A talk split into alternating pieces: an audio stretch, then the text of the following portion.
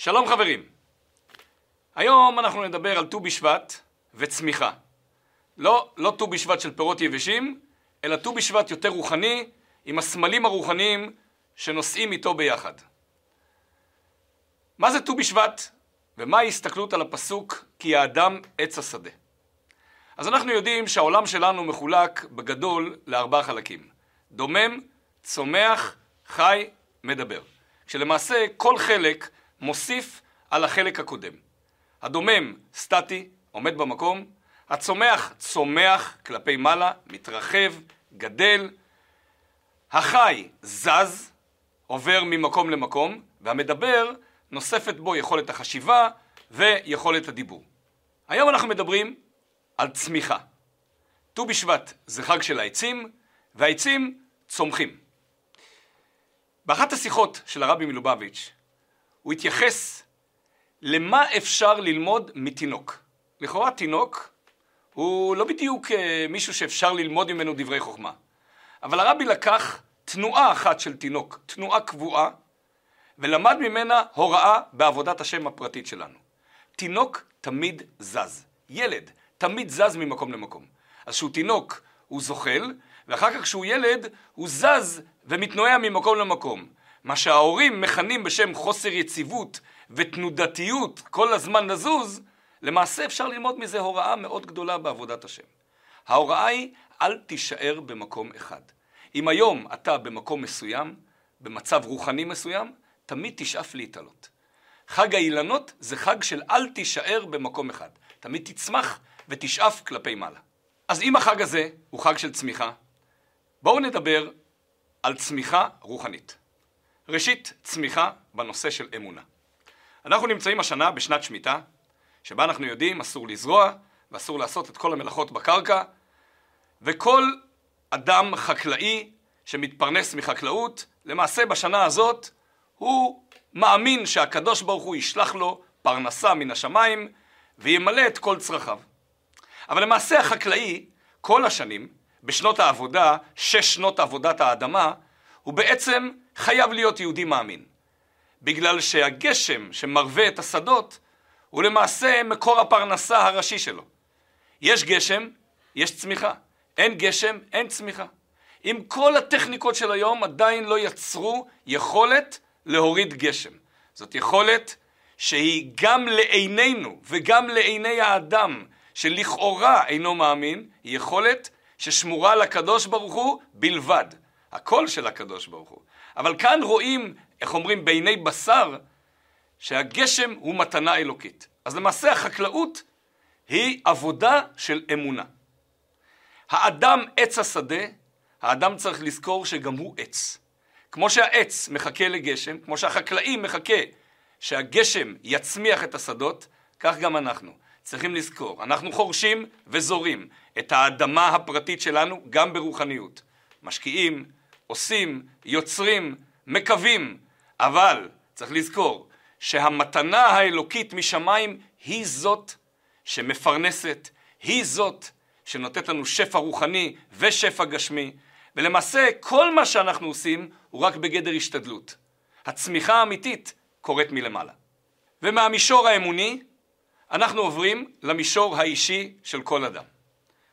התובנה הפשוטה אומרת שקודם כל אני אבין את כל המצוות, אחר כך אני אקיים אותן.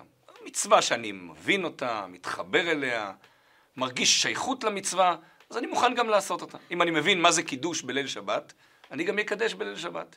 אם אני מבין מה זה פסח, אני גם אקיים את מצוות הפסח. אבל מצווה שגדולה עליי, אני לא מבין אותה, אני לא מתחבר אליה, אז אני גם לא עושה אותה. באחת השיחות של הרבי מלובביץ', הוא הסביר שניתן ללמוד מהעץ גם צורת הבנה הפוכה. לעץ יש שורשים, והשורשים הרבה יותר גדולים מאשר העץ. למעשה, גם כשאתה רואה עץ בשלכת, השורשים שלו ענקיים וגדולים ועבים ונכנסים עמוק לתוך פני האדמה. השורשים הם הקיום, הם הבסיס של העץ. והפירות, הענפים, העלים, הם רק ההופעה של העץ כלפי חוץ. השורשים זה מצוות. והדברים הנגלים כלפי חוץ, העלים, והענפים הם ההבנה. למעשה, הכל עובד הפוך. אם אנחנו נעבוד רק בשיטה שמה שאני מבין זה מה שאני מקיים, הקיום שלנו יהיה מאוד דליל. כי למעשה ההבנה שלנו היא הבנה מאוד מוגבלת. היא מצטמצמת לדברים מאוד מסוימים. וממילא בהבנה מוגבלת, גם המצוות שאנחנו נקיים הן מצוות מוגבלות. צריך להפוך את צורת החשיבה, ולהתחיל דווקא מהמצוות.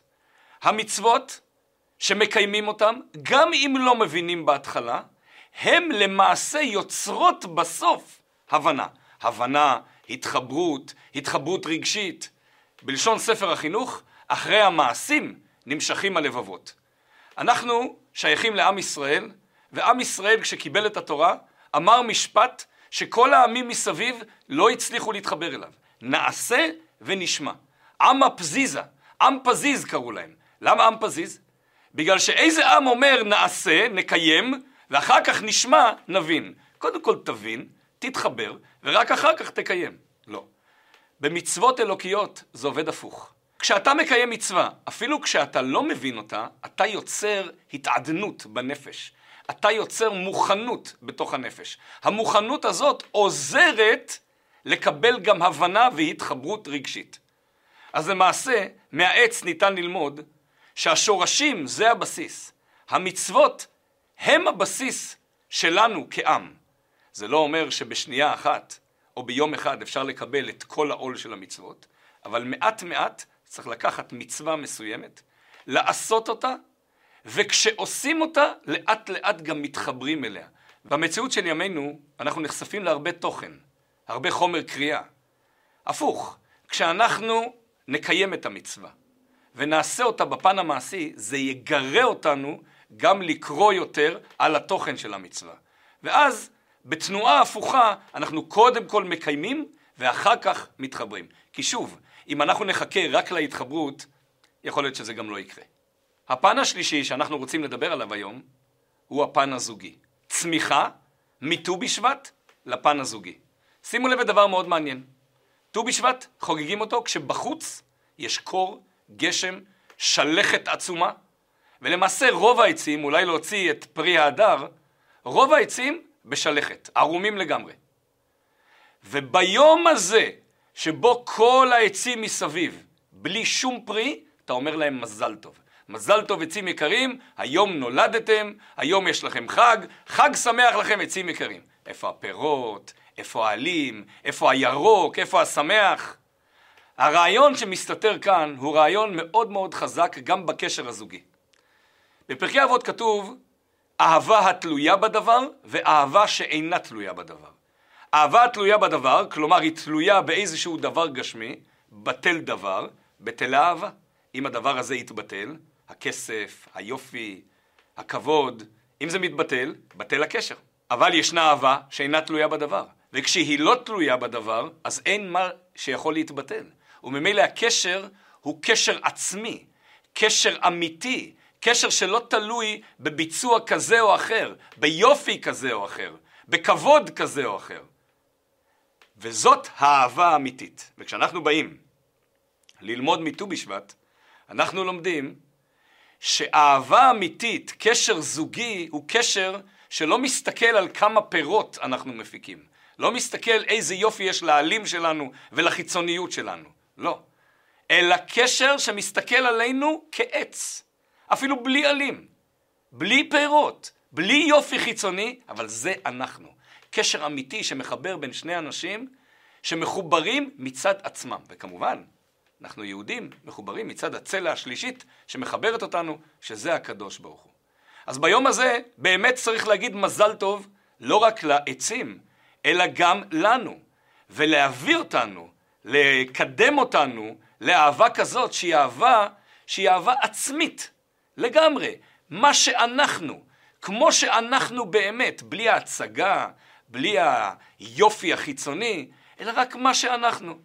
ואז הבעל לא צריך לשדר אני עושה, עשיתי ככה, עשיתי ככה, עשיתי ככה, הנה תראי כמה אני פועל וכמה אני יוצר, והאישה לעומת זה לא צריכה גם כן לשדר מה אני, מה אני עושה, מה זה, לא, שום דבר.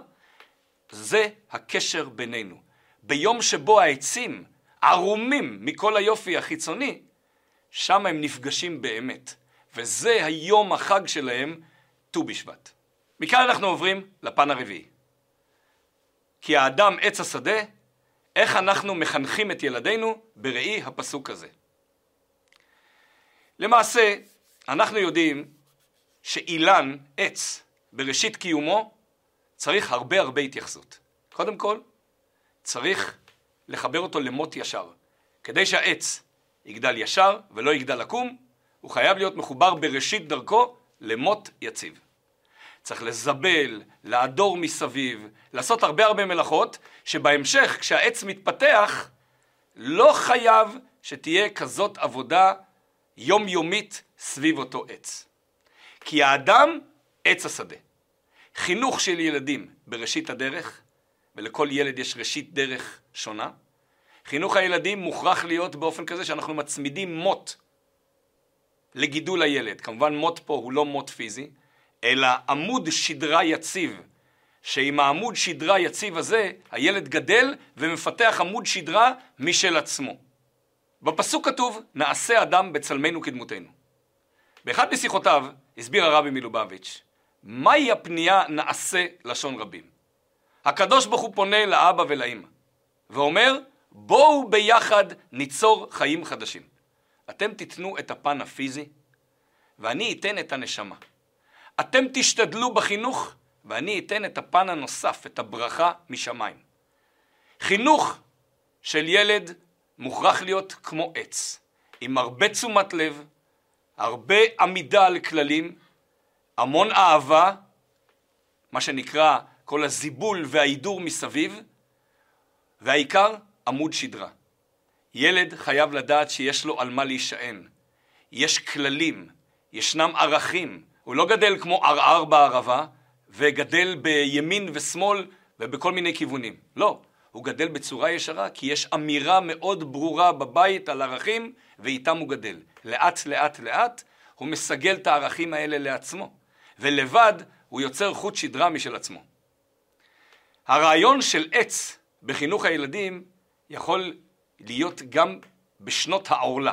אנחנו יודעים שיש מושג שנקרא שלוש שנות עורלה. בשלוש שנים הראשונות אסור לאכול מפרי העץ. בשלוש שנים הראשונות אנחנו מסתכלים על העץ גדל, גדל, גדל, ורק אחר כך, בשנה הרביעית, יש מושג שנקרא נטע רווי, ובשנה החמישית אפשר לאכול מהפירות בצורה רגילה. גם אצל ילדים, בשלוש שנים הראשונות, הם נזקקים לנו. הם לא מניבים פירות כביכול לנו החוצה, אלא הם זקוקים למאה אחוז תשומת לב בלי לתת בחזרה. אבל לאט לאט, אצל ילד אחד זה קורה אחרי ארבע, חמש, שש שנים, כל ילד לפי ההתפתחות שלו, אנחנו מתחילים לקבל פידבק בחזרה. והרעיון הוא שבשלוש, ארבע, חמש שנים הראשונות, אנחנו נמצאים כאן בשביל הילדים, כדי לתת להם את הגב, כדי לתת להם את העוצמה, שיגדלו כמו יהודים, עובדי השם, וכמו שאמרנו, יגדלו לבד חוט שדרה כדי לצמוח לבד. אם ככה, אחרי שראינו את כל הזוויות של ט"ו בשבט, אנחנו יכולים באמת לאחל לעצמנו ט"ו בשבט שמח, ולא רק בפירות יבשים מטורקיה ומתאילנד, אלא באמת לעצור ולחשוב ביום החשוב הזה, ולקראתו, גם לפניו וגם אחריו, לחשוב על יום השנה לצמיחה. יום שבו אנחנו משקיעים זמן, יחד עם משפחתנו, לחשוב על צמיחה. וכן, אפשר לעשות סעודה, סעודה עם כל הפירות מסביב, ולדבר גם דברי תוכן, לתת לילדים גם כן להעלות רעיונות איך צומחים ואיך גדלים בצורה נכונה ותקנית. ובעזרת השם, השם יזכנו, נזכה לגאולה האמיתית והשלמה במהרה בימינו, אמן.